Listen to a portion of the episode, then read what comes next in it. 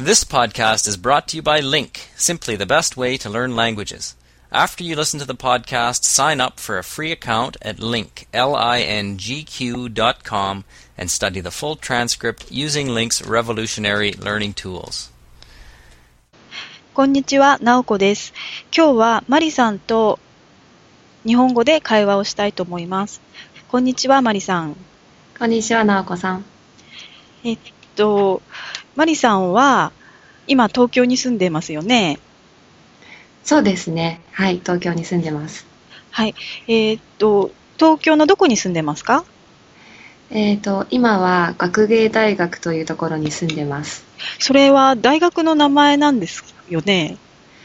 えっ、と、少し前までは学芸大学という大学があったみたいなんですけれど、今はその大学は別の場所に移っていて、名前だけが残っているという不思議な感じですね。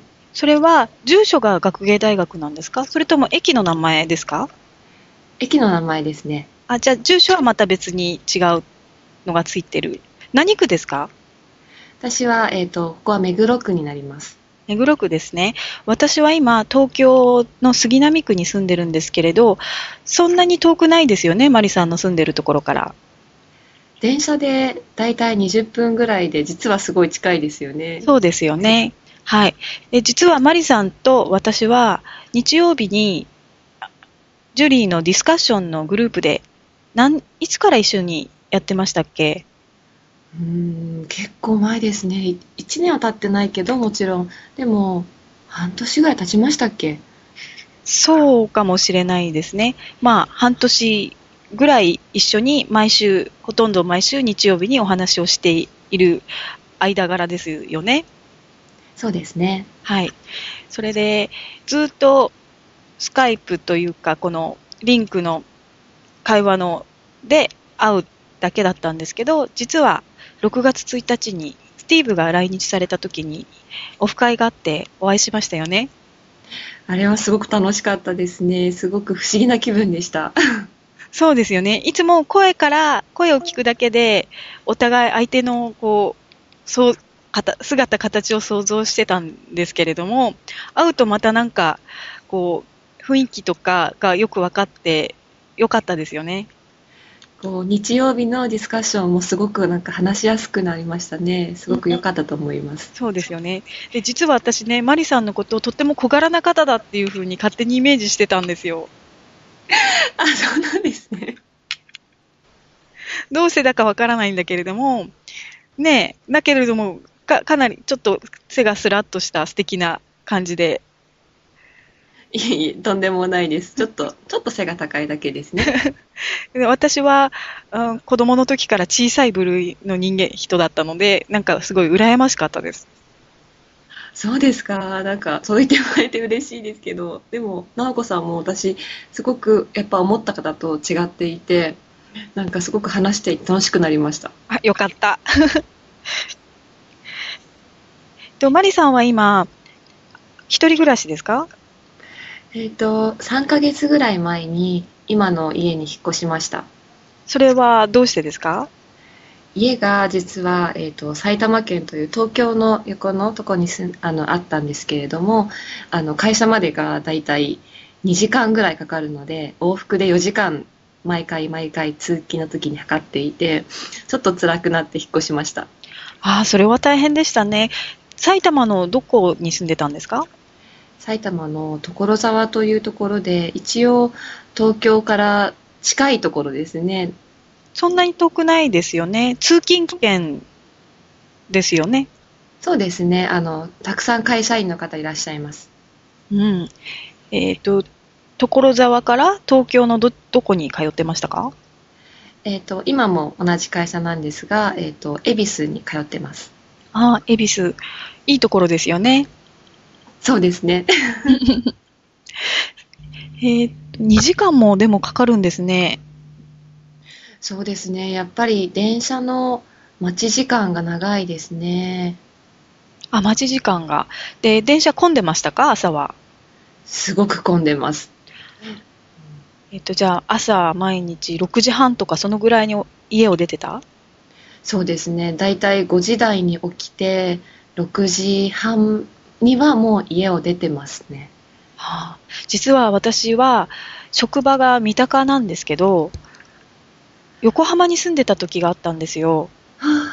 その時も2時間はかからないけど、やっぱり2時間ぐらい見とかないと、何か途中で電車が止まったり、渋滞に巻き込まれたりとかするのを考えて、6時半に毎日出てたんですよ。それは遠いですね。三鷹まで横浜ですよね。はい。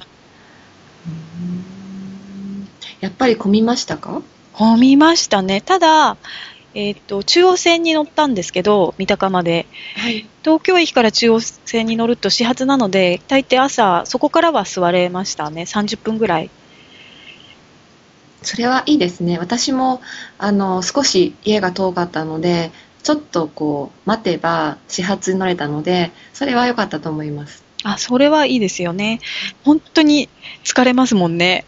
本当にだだいぶ違いますね。座れると座れないとでは。うん私だからそういう生活が、うんい1年半ぐらい続けてもう限界だったので、三鷹に引っ越しました。旦那様は、あの、どちらに働かれてるんですか？その時は横浜だったんです。で、夫が勤めているところの宿舎を借りられてすごく安かったんですよ。えっと、そこに住み、住むためにわざわざ横浜の鶴見というところだったんですけど、そこに引っ越したんですよ。あ、そこに住んでいたの。わかります、鶴見。それでね、だから、まあ家賃が、東京家賃高いでしょ？そうですね。だからすごい安く住めてよかったんだけれども、体が辛くって、それで、あとは夫が、あの、自営というかに切り替えたんですね。あそのために、うん、三鷹に引っ越すことができたんですよ。じゃあ、旦那様はもう、あの、家の近くでというか、家のところで働いてるんですか？家ではないんですけど、今も、あの、オフィスは別にあって、今はそこから杉並なんですけど、400メートルぐらいのとこに住んでます。あ、すごい近いですね。そう、夫がなんか得してますよね。本当ですね。直子さんのために引っ越したのに、結果的には旦那さんもすごく。今はね。うんはい。そうなんです。えーそれから、えっ、と、マリさんは、仕事は何をしてるんですか？私は証券会社に勤めてます。証券会社でどんな、お具体的にどんなお仕事ですか？あの、証券会社だと株とか債券とかを扱っていて、それが、あの、メインな商品なんですけど、私は少し違っていて、あの、銀行で取り扱うような、えっ、と、ローンを扱ってます。銀行のローンを証券会社で取り扱う？ちょっと私そのあたりがよくわからないんですけれども、教えてもらえますか？ちょっとこう難しい話になってしまうんですけど、簡単に言うと、あの、銀行では、例えば日本ってすごく厳しいので、あの、例えば働いている年数が短い人が簡単に家を買うのにお金を借りられない場合っていうのがあるんですね。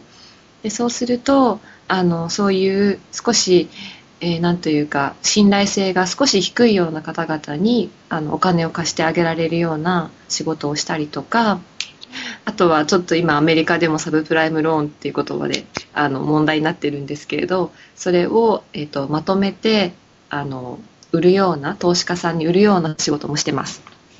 あ、そうなんですか。じゃあ、相顧客というか、そういうお客様というのは、どういった投資家の方のような形ですか？そうですね、えっとお金を実際借りる方っていうのは、えっと法人ですね。あの、会社の方が借りられますね、個人にはあの貸し貸さないですね、あ。でそれを、はい、まとめてあの投資家さんに売るところもまた個人にはあの売らないので、リテールはやらないので、あの会社の方に売ります。ああ、そうなんだ。えーっと、そマリさんはそういう金融の知識、株の知識などは、もともと持って会社に入られたんですか？実はあのほとんどないです。えそれで会社に入ってからいろいろお勉強してるんです？そうですね。あの、本当に全く知識がないところから一から勉強を今しています。なんか資格を取ったりしてるんですか？あの会社に入るときに、えっと一応証券証券を売る人間として必要な一応証券外務員という資格があってそれは、えっと取るようになっています。それは、もともとやりたかった仕事で入ったんですか？それは実はちょっと違うんですね。どういうふうに？もともとはあの直子さんもご存知なんですけれどあの電子工学を勉強していてたまたまあのいろいろな会社を見ている時にあの今の会社に出会ってとてもあの働いている方々が素晴らしくて一緒に働きたいと思う思ったことがきっかけにきっかけになったので実はその証券をやりたかったっていうことは実はないです。あ、そういう会社の選び方もあるんですね。そうですね。やっぱりあの学生からは会社の中身というのは見えているようで実は全然見えていなくてでその中で一番目につくところというのがやっぱり人というところですね。うん。それ、今はその会社で働いて何年目ですか？今2年目になります。あ、じゃあまだ短いですね。そうですね。まだ1年と,、えー、と4月から入ったので3ヶ月ですか？ああ、じゃあまだ慣れるのに、やっと慣れてきたという感じですか？そうですね。やっと一通り仕事ができるようになってで4月からまた下に後輩が入ってきたのででも、1年通さないと、やはりこの1年の流れって仕事ってやってることが多いから、やっと一通りやって、今またおさらいみたいな感じの期間ですか？そうですね。あの、毎月やっぱり、あの、起きることは違ってくるので、1年で一通り勉強したという感じですね。じゃあこれからはさらに金融の専門的な知識とか技術を身につけるような感じですか？そうですね。まだ本当に何も知識がないので、徐々にいろいろなことを勉強して、こう、広げていけたらいいなとは思います。そうですよね。やはり何か専門があって仕事をすると、やはりこう長くつと長く続けられたり、自分の自信とかやりがいになるからいいですよね。そうですね。